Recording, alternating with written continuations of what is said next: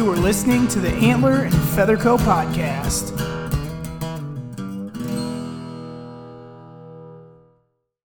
All right. Hey, what's going on, guys? Welcome back to another Antler and Feather Co. podcast, the podcast for new and adult onset hunters.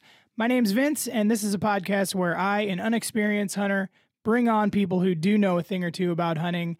And as I ask them questions and learn new things, I just want to pass them right along to you guys. So it's been a great week off. Um, I took a little rutcation from the podcast, and unfortunately, I don't have any antlers to show for it, but I was able to put down a very large doe, so I was able to fill my freezer with nice, clean meat, and I couldn't be more thankful for that. Um, one thing I will just say, make sure your fitness is in check. You don't have to do a lot to maintain your fitness, but once it's gone, it's gone. And dragging a deer out of the woods is no joke. My back and my legs are smoked, but I got the back straps. I'm happy. So before we hop into it, I want to tell you guys about Buzzard Roost Saddles. They are the most comfortable, most adjustable saddles on the market. They can hand, handle anything you throw at them while maintaining comfort, so you can hang in a tree all day long comfortably. It's amazing. They're the greatest saddles I've ever tried out. Um, they are very supportive of law enforcement, first responders, military, and they're made in America in Louisiana. So I don't think you guys need to hear any more. Use code A A F P ten and get yourself ten percent off your very own Buzzard Roost saddle. Also, check out our friends over at Spartan Forge. Bill has built the most comprehensive mapping and movement prediction app that the hunting industry has ever seen. Um, the maps are unreal. The new three D mapping he put out is just nuts. And the fact that it's right on your phone is awesome. The Intel side, uh, basically they have a bunch of data, a bunch of data from G P S collared deer. So it's not going to tell you what days to hunt. It's just going to tell you what the deer are probably going to be doing on the days that you do go out. Um, it's been just invaluable for me. Um, it's, It's just a wonderful tool for especially a new hunter to have in the woods with you. If you want to try it out, you can try it out free. And then when you want to move up to the big leagues, use code A F C O. Use it online on their website.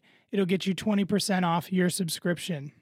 All right, guys. So now back to the good stuff. Um, I would never tell this week's guest this to his face, but he is one of my best buddies, and I've known him for many, many years, dating way back into high school, which is way further back than I'd like to think about. Um, he is a newer hunter like I am. Um, I think he's been hunting for a year or so longer than I have, but our paths differ. When he got into hunting, um, he basically went straight into the private land side of it. And when I started, I went into the public land side of it. Um, so our strategies and the things that we've learned over the last few years have been very different. So I wanted to bring him on to just kind of talk about his perspective, um, and experiences as a newer hunter in the world of private land management versus mine, which is public land. So please welcome to the show, my good buddy, Tom Leechmeier. Leech, what's going on, man? How's it going? It's going pretty good. Hey, uh, so I wanted to start off the show with you. Are there any wind apps that you are endorsing? I I know the rut's Weather. going on, and I know that you've had great experiences with the different apps telling you wind direction. So tell us a little bit about your love for wind direction apps. Yeah, weather dot com. Uh, no sponsorship, but uh, yeah, they're on top of things. Uh, one hundred percent right, uh, two percent of the time. So kind of... Let everybody know. I already know this, guys, because Tom and I live close to each other, so we're always talking hunting. What happened the other day? Yeah, so I was out, and, uh, you know, I've done a lot of research this year trying to plan stands accordingly and make sure I go in on the best wind days, and I got myself in there for a, you know, northwest wind stand. I uh, got in the stand, got everything unloaded, sat there, did some grunts, did some... Uh, you know, rattling in that. And I said, man, my, my face is starting to feel pretty cold here. and uh, sure enough, you know, got out the milkweed and let one go and straight south. Looked at all the apps to double check I was, you know, I wasn't going crazy. And every single one of them I've looked at was northwest, northwest, northwest.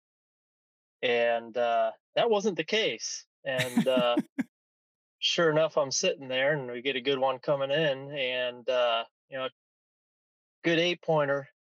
I see him down low and I said, oh, this should be good. And sits there, starts walking forward a little bit, and then uh, next thing you know, he jets off. So pretty so, sure he definitely definitely winded me. Are you sure? Are you positive? Uh, oh yeah, pretty pretty positive. Uh, oh man, her little I... little grunt and a little uh, little wheeze and took off. So yeah, I it you, Tom hunts like some people hunt. I mean, people hunt hard. Um, and Tom has a family and a job and everything else, like, like most of us do. And, and for a dude that's got all these responsibilities, he hunts very hard and he does a ton, a ton, a ton of research.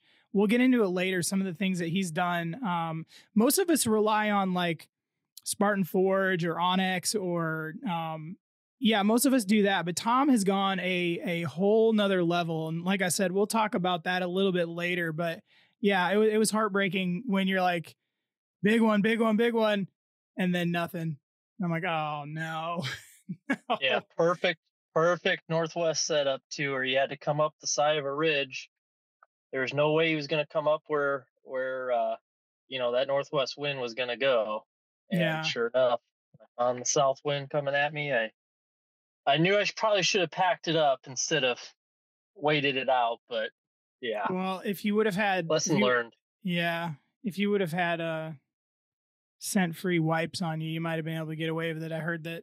Yeah. Heard that those but no, I mean, it's a, it's a great example of just a lesson learned. And like, you know, it's, it's totally unpredictable. The wind switches and uh, swirls, and no matter what the, the apps say, there's always prevailing winds. Um, but it, it can't tell you what's happening in your particular tree. And that's a frustrating part, because the rest of your property could have been blowing the way it was supposed to go. But just in that area, depending on the setup, swirls that wind and you're screwed. And there's really nothing you can do about it. But so you were mentioning in Illinois, um, the gun hunt starts this weekend.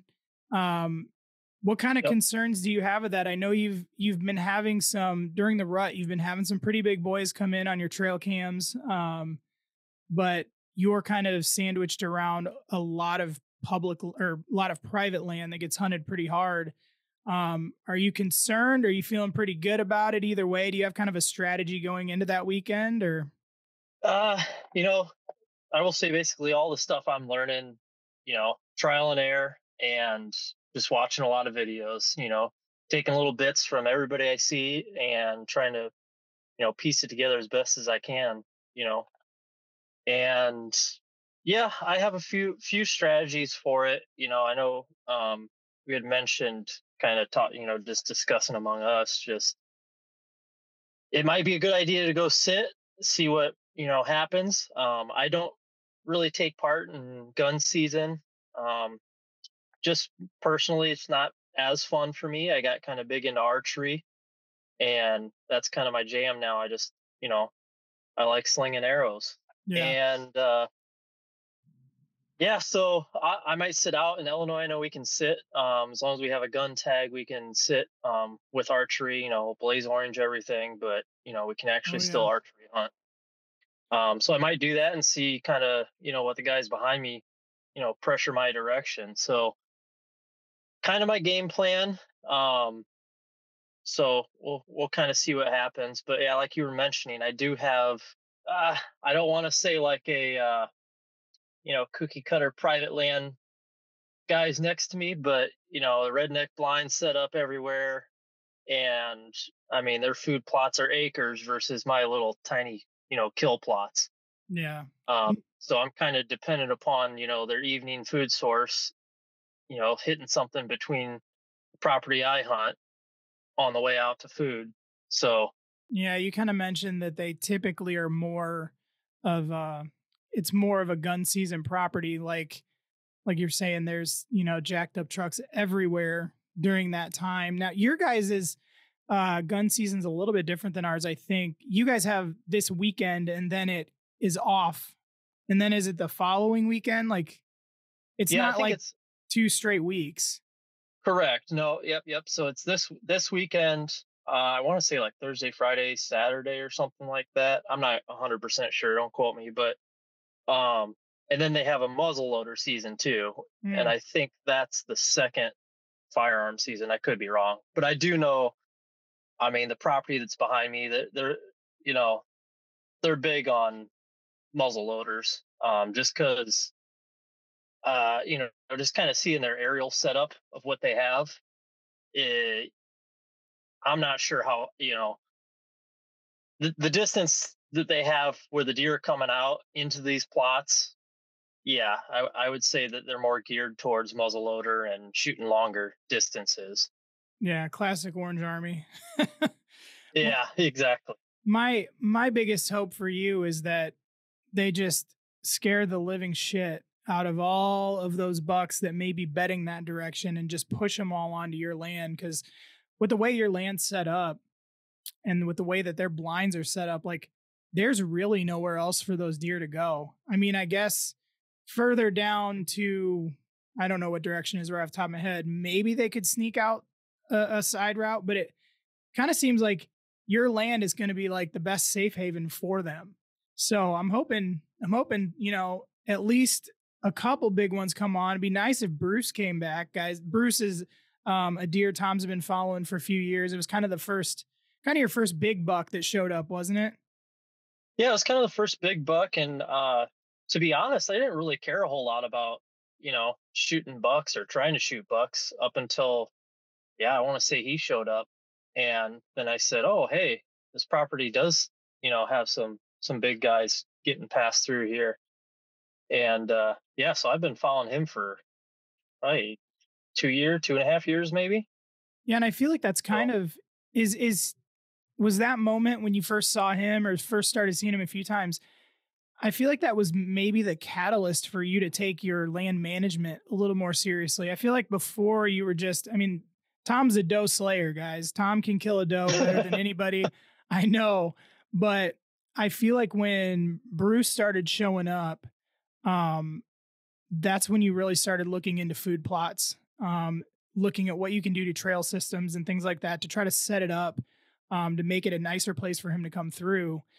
And, uh, you've done a lot, of, a lot of great work to it. And I think it's really shown this year because you've had numerous big bucks and not just like, okay, two, three-year olds, like you've had some legitimate mature bucks come through there. And I think that's a testament to all the work that you've put into that land.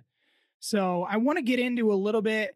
Um, like I said, we don't have to get super scientific about it if, if, you know, we'll see where it goes, but I want to talk about kind of what you've done to your land to make, to make the improvements that have drawn those bucks in.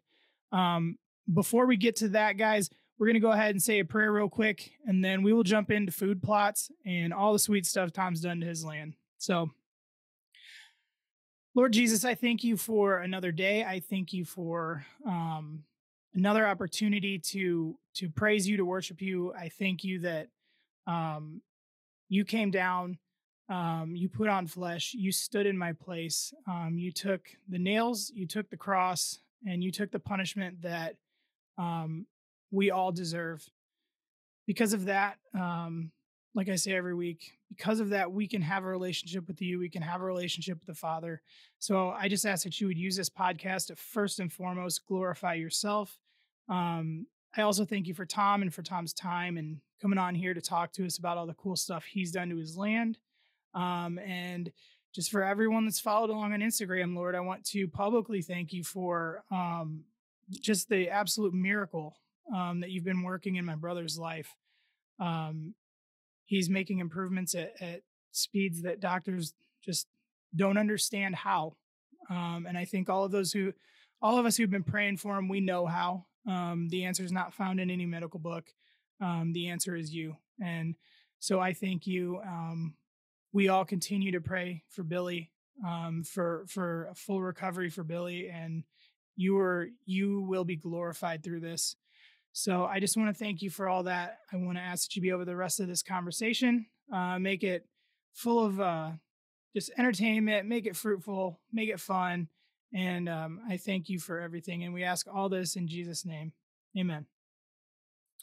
All righty, so uh, jumping into food plots. Like I said, when Bruce kind of showed up a few years ago, that's when I noticed you actually start taking your land seriously. Um, before that, you were just kind of hunting the land as it laid, weren't you? Yeah, correct. Um, yeah, not to get too specific on it, but it was kind of a... Um... I'll give you the guys the address in the end, so don't worry. For a small fee. Oh, yeah. Yeah, so, so the property I hunt, um, there's actually a couple of them. Um, I kind of... We'll kind of get into this, the the first property, you know, we can we can do that whenever you want. But, you know, the one that I'm currently on, it was just a staging area for heavy equipment. Um, and basically OSHA training with machinery and testing grounds, more or less. It's um, kind of like an urban hunting setup, actually. It is. And I mean, it, it's it's. it's beneficial sometimes, and other times it's not. Um, and we will get into that a little bit more too, but yeah, it basically was just a, you know, property, you know, um, some guys that come in there and just pour some trees down here and there, push some stuff around. And, you know, I, I was told by, um, my father-in-law that I could hunt. And he said there's some big deer down there when they're running machinery. So doesn't seem to be bothered by them, and they just run all over. So, yeah, I, I kind of went down there the first first year, and you know, hung a few stands and jumped out, and basically none of the stands were good wins. Everything was getting bumped or on my way in, on my way out, and I finally, at one point, was like, all right, well, maybe I'll just sit out and see what I can see. And I think about. I think it was the first year.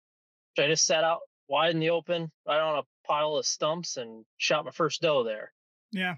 And, you know, years of foul, same thing, pattern over and over and over, to where they just walked across the same spot. You know, they headed out to food source, from bedding to food source, right in the evening, you know, almost to the fact where we could show up at, you know, three thirty, and by four o'clock, they were jumping across the logs right in front of you. Yeah. So it's pretty crazy. Um, but yeah, I didn't do a whole lot of food plotting the, the, the first year. Um, it was just kind of, you know, just hunt, hunt as the, the ground laid. Um, what actually, I, I've, I don't know that I've ever actually really asked you, why did you start hunting? Because we didn't, I mean, growing up, guys, we would ride B M X bikes in high school. We did all, I mean, we've done all kinds of things. We were big into CrossFit, and Uh, I wish I still was after that doe the other day, because I'm like dying. But um, what? Yeah, we, hunting was never really a part of our lives. In you know, since I've met you, what what made you decide one day, hey, I'm going to start hunting? Well, kind of a few things, and I don't know if you even knew this one, but um, actually, it was back in high school. Uh, one of our buddies, um, Scott. I mean, nobody will know him, but mm-hmm. Scott kind of, you know, was a buddy's dad, said he had some, uh, you know, old archery archery equipment, and he's like, "Yeah, you want to go have a shot at it?" And I said, "Sure, sure, I will. Give it a shot." And uh, it was a, oh, I, I would say probably an eighties uh, old bear bow, uh, solo cam, you know, or no cam. And uh, I ended up sitting down in the woods, you know, don't tell the D N R. But I sat behind my parents' house, and I was like, oh, yeah, you just sit down here and shoot deer. Little did I know you had to have, you know, licenses and tags and stuff. No. So that ended real, that ended real quick. You know, that was one of those things that, you know, he, the, the guy that gave it to me said, hey, you know, I've been getting out hunting or whatever. Did you get your archery tags? I said, huh? The what? And, you know, it was one of those things where, you know, I just didn't do enough research. You know, it was just like, ah, let's go shoot some arrows in my backyard and that. I did that, uh, I don't know, one or two times, and I, you know, just wasn't for me. You know, just didn't didn't feel fun or anything like that. Didn't have enough time. You know, I was always, I don't know how these hunters sit down here for, you know, eight hours still. That seems like a waste of time and all this, you know, this bad mouthing. You know, years later, uh, two thousand, what, nineteen, I want to say, eighteen or nineteen, something like that. Yeah, somewhere around. Um, my wife had mentioned that she really liked, you know, deer, deer steaks and deer jerky. And I said, well, maybe I'll get into hunting at some point. And, you know, we were talking, and I ended up talking to my father-in-law, and uh, he was kind of the one that got me into it. He basically said, you want to go shoot deer, go sit out. I got stands already all set up, you know, go sit out over a cornfield. Nobody's hunted there for, you know, five, five, ten years. Just stands people left over, you know, you know, he'd, he'd let somebody go hunt for a little while and they just leave them, forget about them. And that was that. So, um, yeah, he brought it up and said, hey, go sit out and yeah, have some fun. Go out there about four o'clock and they'll be feeding on the corn at four thirty. And, uh, you know, I did that the first time, and it was the first time I ever seen a deer come up. And sure enough, what's the first thing I did was I heard him coming up, turned my head completely around, my whole body around, and took off. And I said, oh, man, there are deer here. That's kind of cool. And, uh, yeah, it was a lot of, uh, you know, a lot of trial and error. But um, that was kind of one of the main reasons is I just, you know, there was some property to hunt, and he kind of told me go for it. You know, my, my dad had actually, my dad and grandpa have actually hunted, you know, their whole lives. My dad growing up, he hunted nonstop, um, you know, deer, pheasant, quail, all kinds of different stuff. And it was just one of those hobbies that we really never got into together. Um, but obviously, I mean, when, yeah, that was, that was years, years ago. My grandpa couldn't go anymore. He kind of quit going, um, never really got me into it, but he, you know, had all the stuff. Yeah. Um, guns, and you know, he's kind of a gun hunter, not archery. So yeah, um, yeah, I kind of had to learn that one on my own. But yeah, it was, you know, you know, just kind of word of mouth. People tell me, hey, it's kind of fun. Go for it. You know, sit out in the freezing cold, and shake until it's great. You get some deer come up on you, and then you're gonna shake even worse, and then you're gonna try to shoot one with a bow. Exactly, and yeah, it was. You know, that's kind of going to the first property I hunted. It was kind of over a cornfield. Everything was set in stone. You know, the, the stands were there. The, you know, basically the food plots were there. Everything was there, except the knowledge I needed to know on how to shoot a deer, kill a deer, and not walk through a food plot and scare all the deer out every time I left. Right. Um. So that was that was a fun one. I basically took a deer parcel that they'd come out during the day and. Uh, four or five times of me leaving the same way they were coming in and shooting them out of the field because, you know, I parked that direction. Yep. You know, that turned my parcel into a nocturnal uh, deer movement pattern real quick. Right, right. So, so lesson learned. But. So then you moved over to the one you're you're primarily hunting now. So you kind of talked about the first year with that. You just kind of hunted it how it was. Um, and I mean, to be fair, uh, those logs are fairly successful. If you want to, if you just want to fill a freezer, I mean, shoot, those things are about as money as if you go out five times, I would even say three times. If you sat that thing three days say. in a row, you would for sure, you would for sure put a doe down. No question. Maybe more. It's, it's, it's a, you know, I don't want to say eighty percent, but I'll say it's, it's close to eighty percent when you're sitting out there that you're going to see some movement, whether it's sixty yards or, you know, twenty yards, you should at least see something. Yeah. So then, okay. Bruce comes into the picture, and then where did you start with food plots? Like, where did you even, like, how did you find out about food plots? And kind of what resources did you first start learning from? Yeah, so that's kind of one of those things. I mean, we both know each other, you know, whether it be, you know, B M X riding when we were younger, you know, CrossFit or weightlifting. We kind of, we get a niche for something and we go in one hundred twenty percent. And it's what we eat, sleep, and breathe, you know? Yeah. And that's kind of, kind of what I've done the past couple of years with archery. You know, I ended up, not exactly sure how I decided to, to get a new bow. I think I had a buddy let me borrow one, and um oh no I bought I bought one I bought one from one of our buddies and shot that for a while, and um I just thought it was really fun, and I was like, hey, maybe I'll get a you know a little bit more updated technology and see what's out there to offer, you know and um so I ended up getting a newer one, and then I was kind of hooked from there. So kind of, you know, one hundred ten percent into, uh, you know, the, the archery side of it, the bow side and technology side of it. And then I said, well, hey, I got all this technology and got a nice bow, but do I know how to get deer? Do I know how to get deer mm-hmm. into the property? And that's kind of what brought me to food plots. And the land where I'm hunting, it's kind of just a pass through, I'll say. It's kind of a transition from bedding to a food source. Mm-hmm. And it's a safe transition for, for these deer because there's no pressure and there's no stands along the way. At least there wasn't.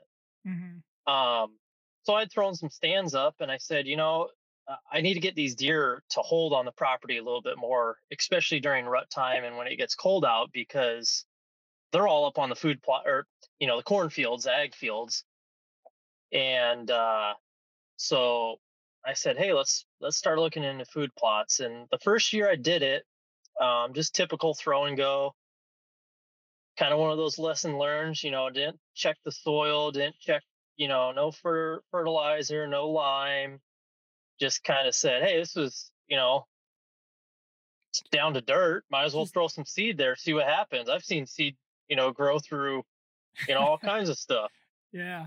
And, uh, I mean, it did, it did work. Um, some of the stuff I planted on a hill and it actually washed down to the bottom of the hill. And that's where it held all the turkey and all the deer, the yeah. whole entire, you know, every, every time I was getting camera photos, it was down on the bottom. They're eating the seed or, you know, eating the, the brassicas or whatever was planted down there. How I, you know, it was one of those things. I just went to the store and filled up a bunch of bags full of random seed and threw them all down. yeah. So, uh, but now, now it's kind of, uh, you know, I've done a lot of stuff, you know, kind of a background on me. I do, you know, C A D work, three D modeling and, um, blueprint design.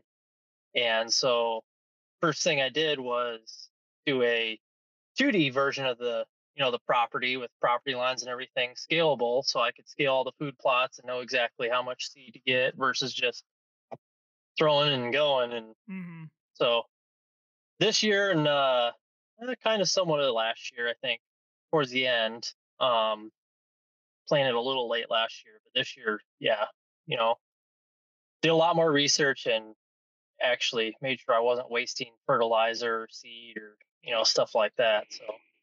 Yeah, because that stuff's not that stuff's not exactly cheap. Especially, no, it, it's not not super cheap. No.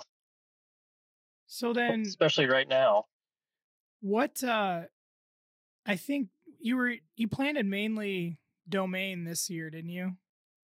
Yeah, to be honest, I, I kind of saw them as, you know, I want to be that person, but you know, I kind of like, you know, small companies or, you know, companies starting out, and usually you get a lot more. You know, I don't want to say, you know, love in the game, but it seems like, you know, it's not so like, hey, you know, this pro shoots this and this pro, you know, throws right. this down and here you go.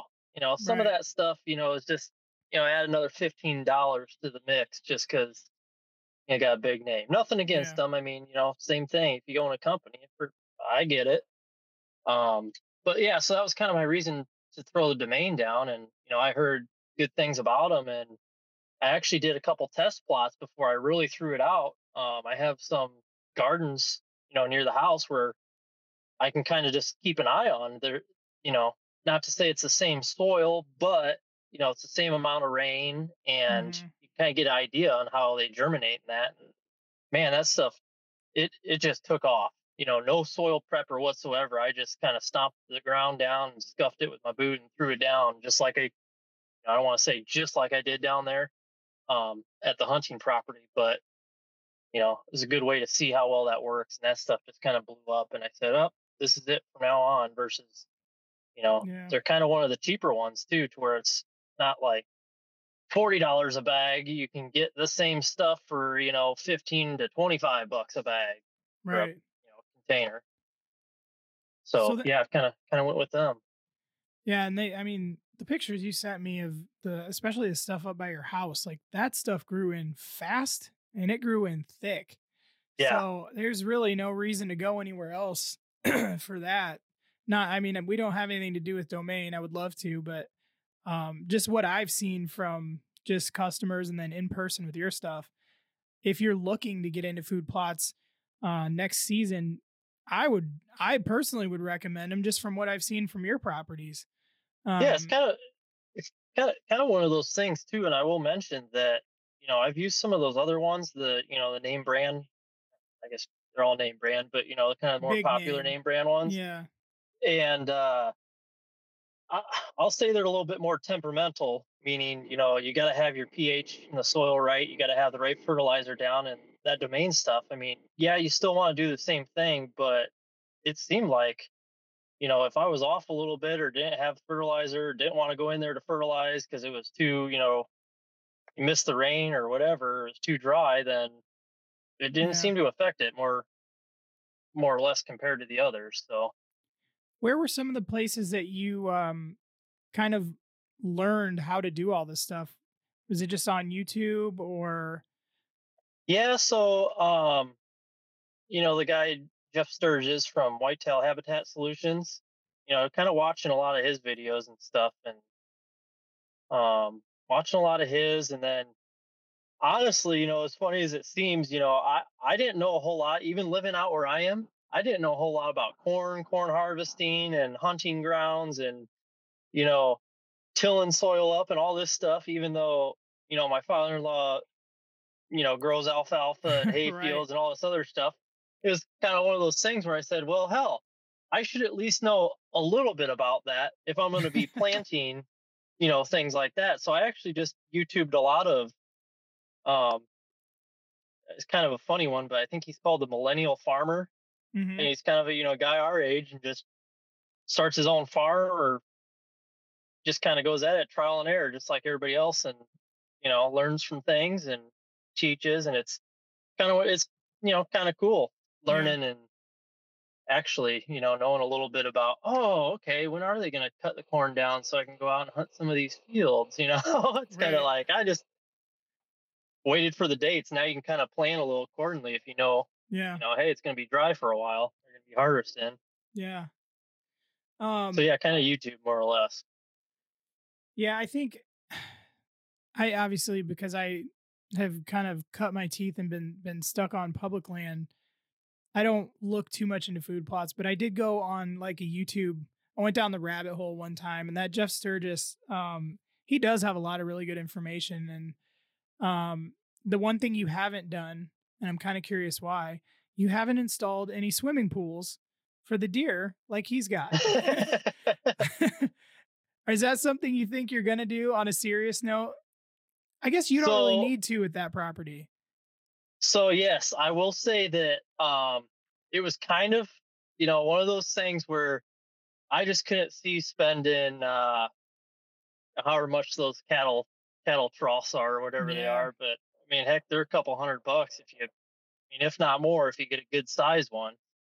And, uh, you know, kind of something that happened this last year, I was out with a, a bobcat, and I was just knocking down woods and knocking down trails and got a little deep in a few spots with the bucket. And I noticed it when it rained, and man, did I see a lot of, you know, tracks and stuff leading up to where that, that little low spot filled up. Yeah. And that's what kind of got me into, well, heck, there's no water source at the top of this, you know, top of this ridge. Man, I could bring a lot in, and, you know, threw a trail cam up on that. And every time it rained and that filled up, I was getting turkeys, you know, bucks, spikes, does, and they were just going back and forth and hitting that, then dipping back into the woods.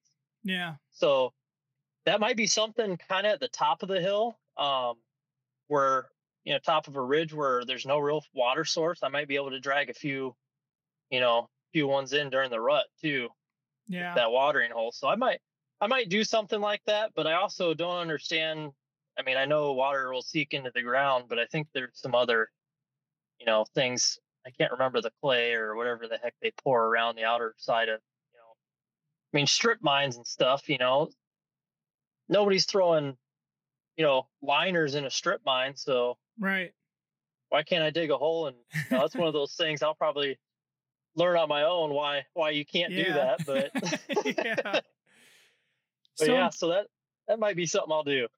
I'm, I'm kind of curious. What are some things that you have learned so far this year?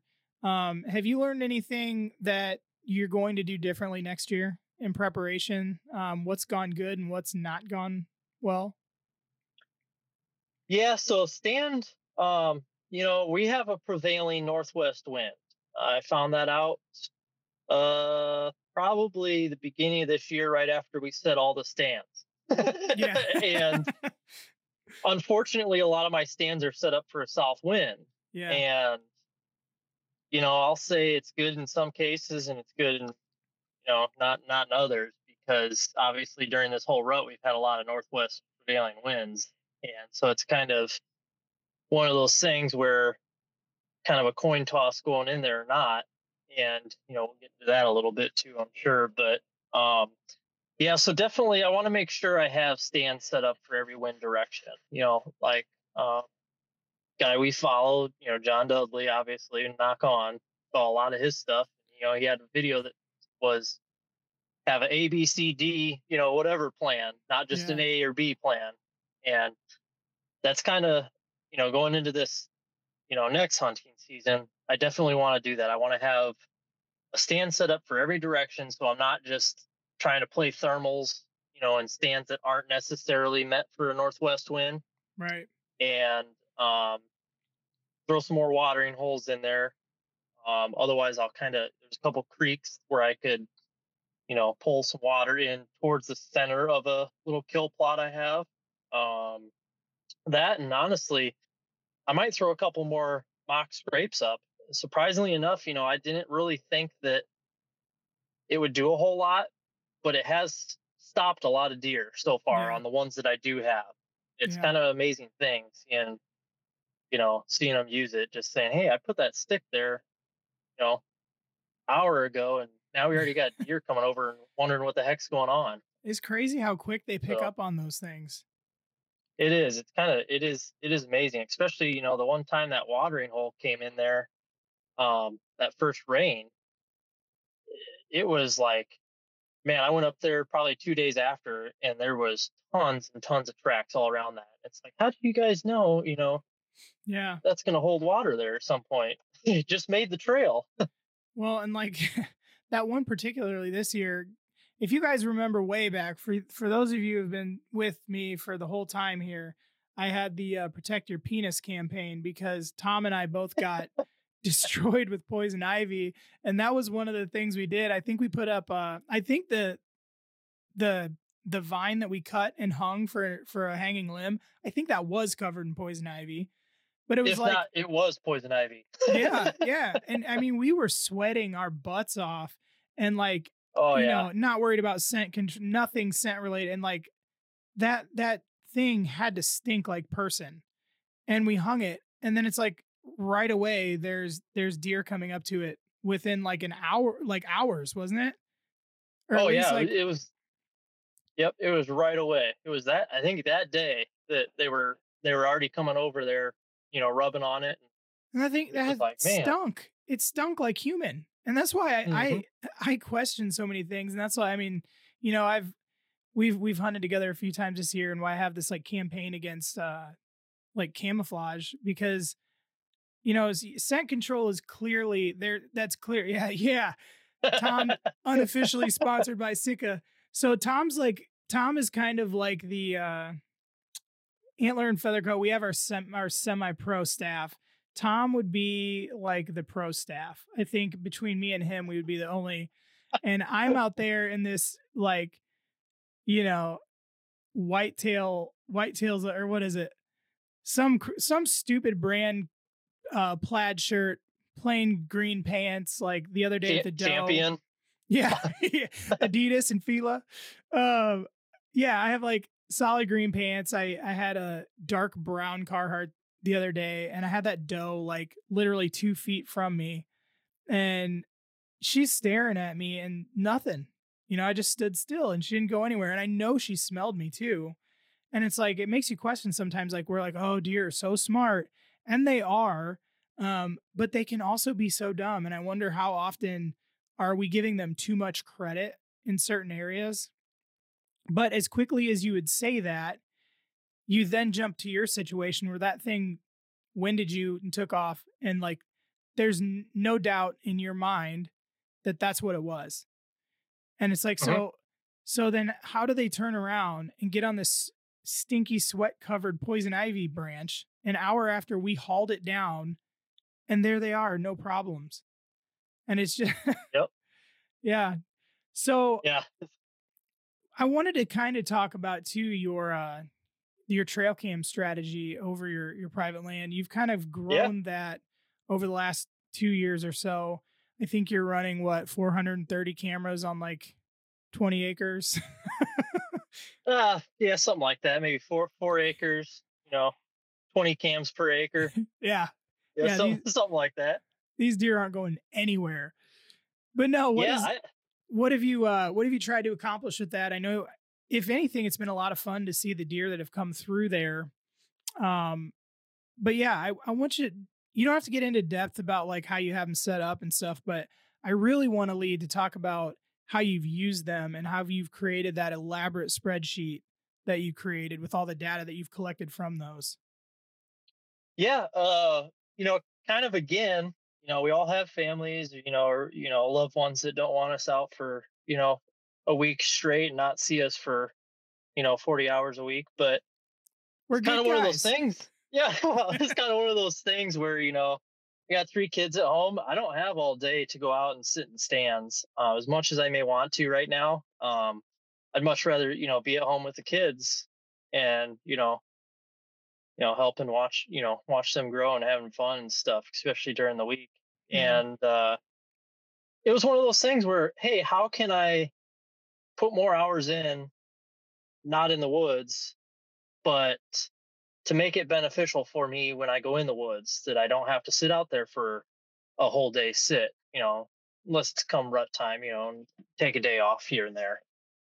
Um, so, you know, the first few years, you know, I started with a couple trail cams and, oh, it's cool, get a deer here, there, you know, every once in a while, and have to walk in trails, you know, spend time going in there, pulling the cards, formatting the cards, putting them back in. And it was just seemed like it was a lot of time for me, you know, spending going in there. And, you know, not to mention how much scent I was laying down. And that was kind of one of the main things about the property I hunt, is the only scent I wanted down there was outside of the woods, not in the woods. You know, they're used to outside of the woods with machinery and diesel fumes and whatever. I, I wanted to make sure that I wasn't throwing a bunch of, you know, sign down there without them, you know, catching me every single time. So I kind of grew my trail cams, got a couple more, a couple more stealth cams, and, you know, not bad mouth and stealth cams, but, you know, I was buying the cheaper ones, but I did notice they suck. I mean, well, three out of the five. I, I was hunt getting public land. I can say that they suck. yeah. Well, three, three out of the five I had down there, I was getting photos, and some days I was down there sitting watching deer go by, and I go check the trail cam to see what kind of deer, you know, or what, you know, hey, let's go check the trail cam. Oh, wait a minute, I was down there the eighth, there's no deer on this camera. Yeah. And a lot of trail, you know, a lot of, a lot of tracks I was seeing and stuff like that. And it was like, all right, let's let's try and do something a little different here. And I actually reached out to a buddy of ours. Um he mentioned that he was running some these Tacticams. Mm-hmm. And it also mentioned he was running some four or five hundred dollar cameras, which I mm-hmm. obviously wasn't gonna do. So I said, ah, when I don't you need shoot, pictures of deer that bad. Yeah, when you shoot deer and have deer the size of his, I guess you uh That's that's understandable. Especially yeah. when you can judge judge deer and you want to judge deer and watch, you know, watch them grow and get some high def photos. And oh, I will yeah. say, you know, it is nice having those high def photos. Oh yeah. Um But I kind of invested in the Tacticams, and just here and there when I get time, you know, go go grab another one and throw it in the woods. Um, so over a couple of years, yeah, I, I had just basically every property corner um, where I knew deer could get in easily because of trails I made, there there's stuff set up. Um, there's basically no way on or off the property without getting caught by one of my trail cams, and I can tell the trespassers I've seen the same thing, because I don't get them at one end. I get them at all the ends yeah. and on the way to the end. And through. So uh, you've had some bold ones that have taken side-by-side trips right on through. Yes. That was like, correct. Wasn't that right before the rut? That wasn't that long ago, was it? Right before the rut. And I actually sat down the bottom of the hill and waited till they came out. Didn't see them come out and drove around until I found them. And uh, yeah, lo and behold, that uh, they had been told they could go down there at some point years and years ago. And apparently now they thought was a good time to go back down there since somebody's been doing a lot of work. So hey, why not? You cleared plenty of trails for them to ride. yeah, yeah, one of yeah. those things. Yep. So, uh, but yeah, so I, I basically done that, and you know, it's you know, kiddos go to bed. I get a little free time. I can jot down, you know, trail cam, you know, weather, wind condition, temperature, barometric pressure. Basically anything of that day I've been trying to categorize. All right, there's a stand set up down here. I have a lot more coming through here in a southwest wind. Well, that's perfect because they're not getting behind me on a southwest wind. Um, so learning from them. And, uh, you know, I kind of ended up re- leaving these run basically all summer. And you know, every once in a while, I have to go down there, clean a few weeds that would blow in front of them. But that was my biggest thing that I learned from is, yeah, you, you know, you're not going to see a lot of these deer come, you know, fall time when they transition. But it was pretty cool seeing what they do in the summer and where they bed in the summer. And, you know, doe are pretty patternable down there to where, you know, they're going to bed in the same spots. It's thick cover. Um, they're not as temperamental as, you know, buck bedding. So it seemed like, hey, this is a good thing to learn from. And so I just kind of kept adding to it. And man, it's, you know, any chance I get to uh, get another one of those cameras, I mean, it seems like kind of a excessive, you know, there's people that don't have as many cameras as I do on four hundred acres. Yeah. And, uh, you know, it, it's a little excessive, but man, it, it does, it really, um, you know, sets a path down onto how they get from where they start from the bedding to out into the fields and on what wind conditions and what routes they take. And yeah, I mean, it's really, pretty much. Yeah. I was gonna say, you've really yep. used, you've really used those, um, not just observationally, but like the, the spreadsheets and stuff that you've made, you know, yep. and you, you guys at home can learn from this too. If you're running trail cams on, um, your private land, even public land, if you want to get ballsy and not worried about getting them stolen. But, you know, your spreadsheets, he's got like literally, it's every day, isn't it? Or at least yeah, most sir. every days. And tell him like yep. what all you have on that spreadsheet and then yep. t- how you use that spreadsheet to help you decide when and where you're going to go hunt. Yeah. So I, I kind of started doing this um, more this year. Um, But I have some footage from last year, too, which has helped a ton. Uh, mainly it was just when I saw bucks, but this year's kind of been anything. Um, so I kind of started the spreadsheet and labeled them, you know, camera per stand. And I have a lot of them just randomly set up, too, where there's no stands just to kind of see where they're going and how they're getting in those places. Um, but I basically started off with the stand. Um, And then I have a direction of travel. So which direction they're going. Are they heading east or west, north, south? Um, from known bedding or from food source? You know, it's kind of what, what that's documenting there for me. Barometric pressure, wind direction. Temperature was the main one, the high and the low of the day. And um, I've kind of gone a little further to where, you know, I've gone through and highlighted A M or P M movement. So each one of those is a different color. And not to say it really matters, but I had also done um, weekdays or weekends. And I had done that because a lot of the machinery and stuff and the businesses where I'm kind of by, um, you know, they're running Monday through Friday. Right. So I kind of wanted to see what happens. And, you know, it's, I will say a little better on the weekends, but not enough to not go down there during the weekday. Yeah. Um, and I kind of know and when they're going down there to do work to kind of avoid that day or kind of coordinate, hey, you know, somebody can be down here excavating a bunch of stuff or, you know. And so I kind of, you know, basically documented all that stuff. And I mean, it's, it's plain and plain as can be. Don't go down there in these winds because you're not going to see anything. Yeah. And not to say you couldn't rattle something in during rut or pre-rut, but it's, it's more or less, I mean, my first, my first sit down at the stand watching the camera footage, got the perfect wind. First, first time down there, shot the first doe. And, you know, we had gone a couple sits, I think, after that, just here and there. And yeah, I mean, it's not to say you haven't seen, you, you don't see anything. You'll see deer, but may not be what you want. But I mean, so far it's, it's saved me a lot of time because I know, hey, if I don't have a morning with this wind and this temp, probably going to be, you know, no matter what the hunting apps say, you know, it's probably not going to be the greatest. Yeah. And, you know, I do watch the hunting apps um, a fair amount.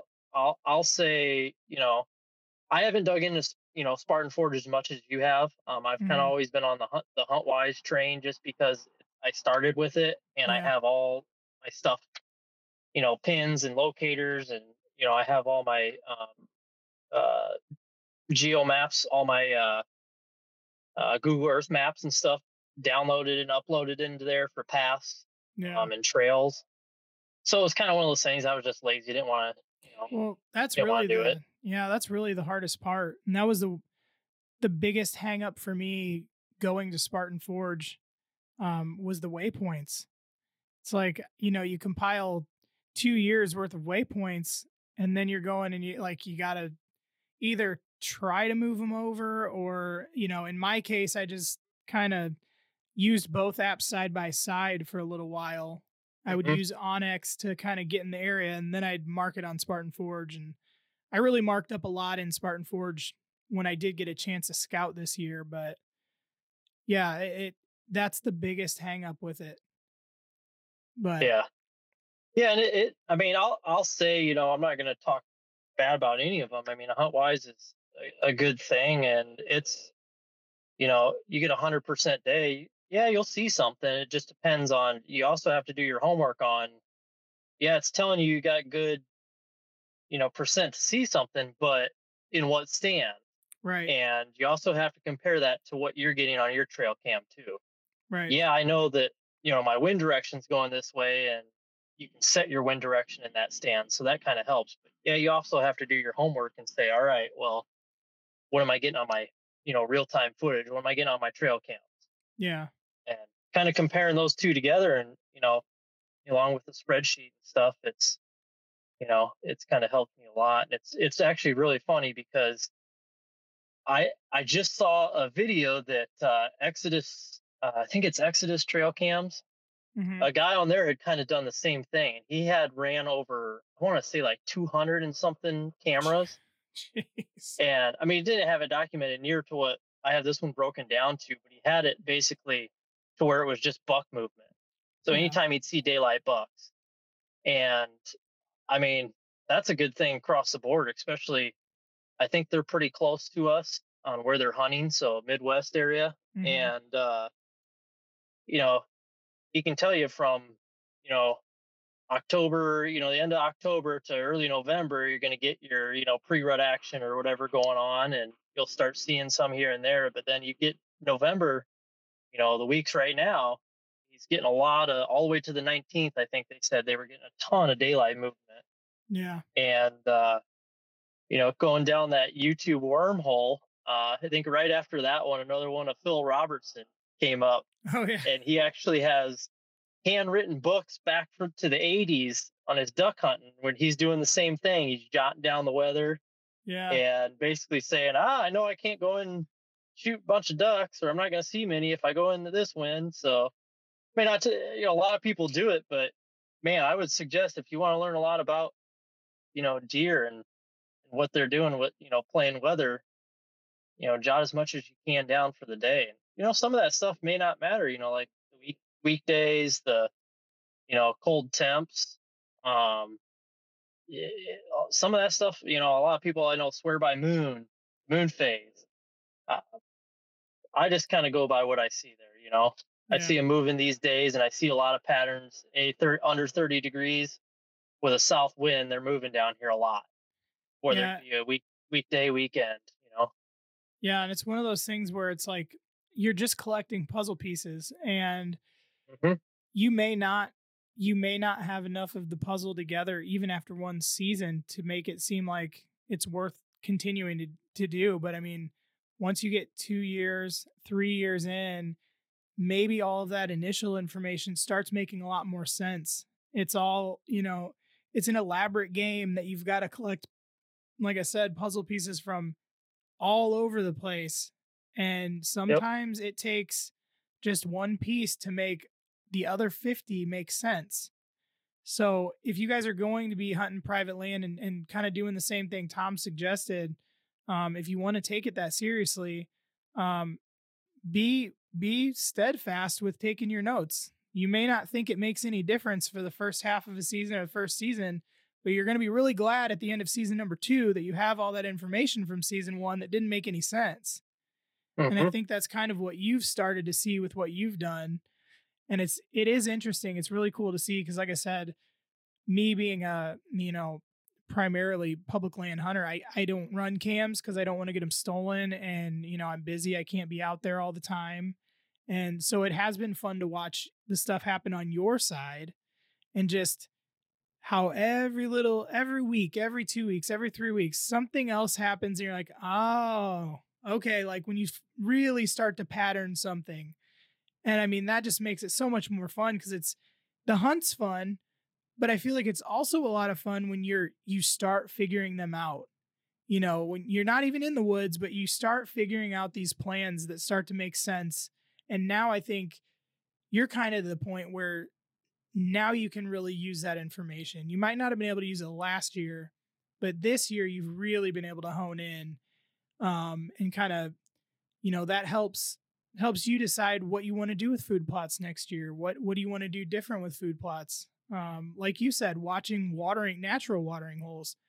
Maybe next year it makes more sense to put one up there. So mm-hmm.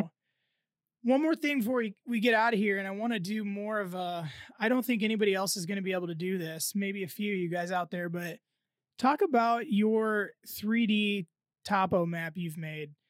Like we said, guys, Tom's taking this very seriously, and you know, his his actual job lends to this quite well. So this isn't something, here's what I'll tell you. If you guys like what Tom's about to say and you don't know how to do it, I'm going to do a shameless plug for Spartan Forge. They just released three D mapping.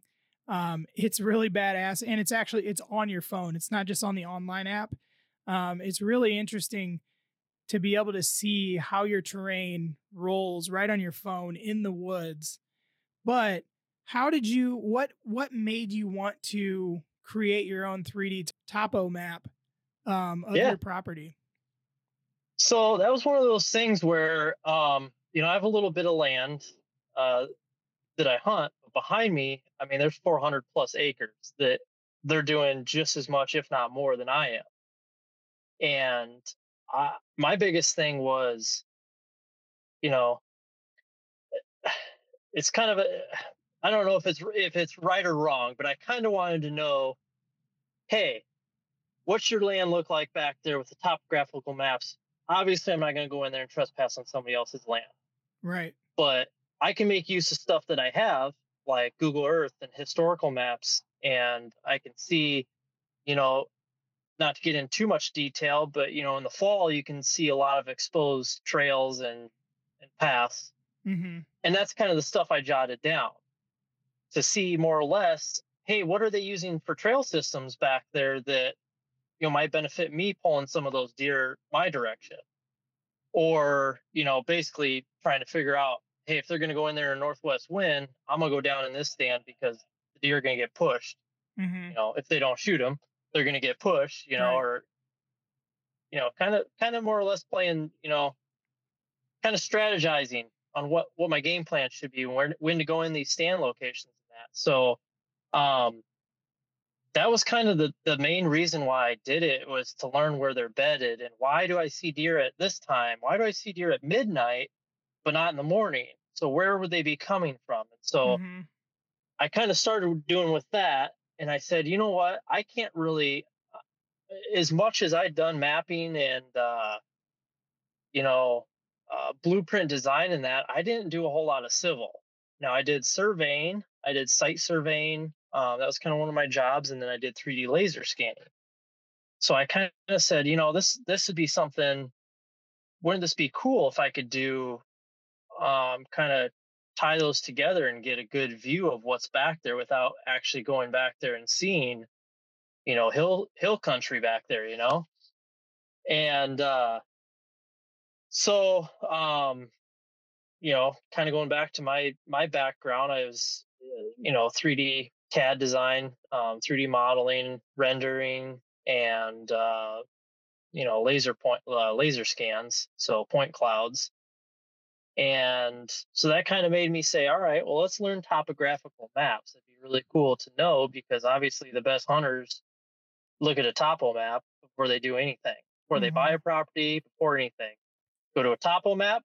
If they like the topo map, then they'll go to a, uh, you know, just a uh, Google Earth map, and they'll see a top down to see what yeah. they have in there for forestry, you know, so they have in there for, you know, coverage.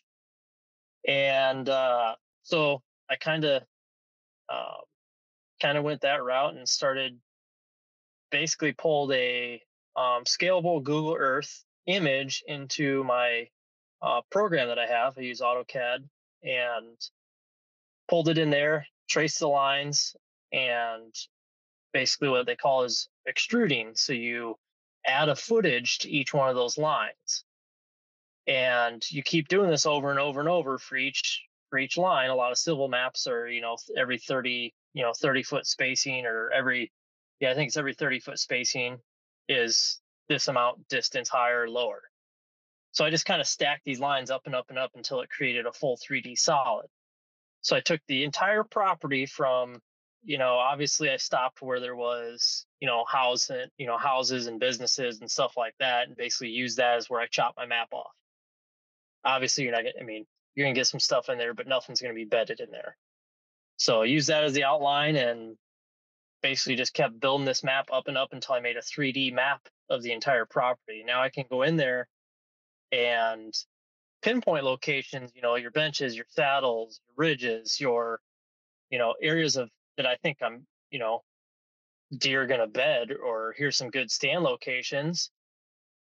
I rotate it back and I click the map back on so I can see, okay, now this looks like a good spot, but there's already corn planted here. Or, you know, it's kind of one of those things where I shut the background off. So all I saw was the elevations and the ridges and everything like that. Put all these bedded, you know, points, you know, waypoints in there. Again, kick the map back on, and then you basically can narrow it down even further by saying, oh, I know nothing can get over here because, you know, that's a car path, or there's a road going through there. And that's kind of what I did this this last year. And I, I will say the ones that I did go to that obviously are on my property um, were solid bedding locations. Yeah. So, you know, it's one of those things that, like, you know, a lot of a lot of good hunters, you know, they they know these things. They've been taught these things. They've learned topo maps. They've learned, you know, geographical maps and all this other stuff. I didn't. It was kind of like a, you know, I won't say trial and error, but, you know, I've heard, I have the resources to do something like that. I'm going to do it. And you were really bored at work, so why not? Yeah, exactly. Burn some, burn some time up. Yeah. No, it really, it really is amazing. I couldn't believe, like, when you, when you first sent me, when you first were like, hey, I'm building a three D thing. Like, I don't know what I had in mind, but you, you know, I, not that I doubted you could do anything, but I was like, oh, I wonder what he's doing. And then you sh- you sent me that finished one, and I was like, what in the hell? How did you po- how? It's still, like, even after you explaining it, it makes a little more sense. And, like, I have just the the slightest bit of C A D knowledge um, with my job, but it it it turned out awesome. And not only is it just it was just cool to see, but, like, the way that you were able to use it. Like, I think it, you know, it, it really, like you said, put it, put everywhere where you, or, you know, suspected good bedding, and then turn on the, um, terrain map or whatever you want to call it. Yep. And then narrow down, like, just how valuable, how valuable that is. And like, that is a good thing for um, guys that are, you know, trying Spartan Forge that can't quite, I'm never going to be able to make my own three D map. But those are things that you guys can do with the technology that these companies are making. Um, and it's made a lot of sense for Tom. And it's, it's, yeah, it's really cool. So I just, I thought it was awesome. And, and I wanted to kind of talk about the process of how you made that. Um, but yeah, I think that's a pretty good place to, to cut off here. We're, we're rounding about an hour. Um, I think we've really done a good job at kind of showing for you guys that are going down the private land route. Um, there are a lot of things you can do, and it's, you know, it, it's one of those things, like it's anything else in life or hunting related, where it seems too big, it seems too scary, it's too much work, you don't know how to do it. It's really a matter of doing a little research and just going out and trying. You may screw it up this year, but then next year you're going to know better. Um, and, and you can kind of follow Tom's progression, and in two, three short years, you went from basically just a doe factory to now you're pulling in mature bucks. And it's been a lot of hard physical labor um, and a lot of, of research, but it is doable. So if you guys are going down that route, just go for it. Give it a shot. And, I, you know, at the end of the day, any improvement you make, big or small, it's still an improvement. So, hey, so make, sh- yeah, here. Tom is going to give us a one last minute grunt demonstration. Hey, make sure you guys are following us over on Instagram. We're at Antler Feather Co. We're also over on YouTube. That's Antler and Feather Co. with the and sign, no spaces. Um, I still haven't figured out the perfect formula for how you can really easily find me on YouTube. I think they're trying to keep me off of it. But Antler Feather, Antler and Feather Co. and sign, no spaces. We're also on Facebook if you guys are over there. Um, so, hey, if you found value in this show, if you guys feel like you've learned something new that you can take into the field or the woods with you, I ask you, please subscribe, follow, like, share, rate, and review, um, especially on your podcast things. If you guys are rating and reviewing, that's allowing me to keep bringing great guests on here. Um, and ultimately, the information that we can get on this show is going to make us all much more deadly hunters in the woods. So thanks again for tuning in this week. We will catch you guys next week. This is the Antler and Feather Co. podcast.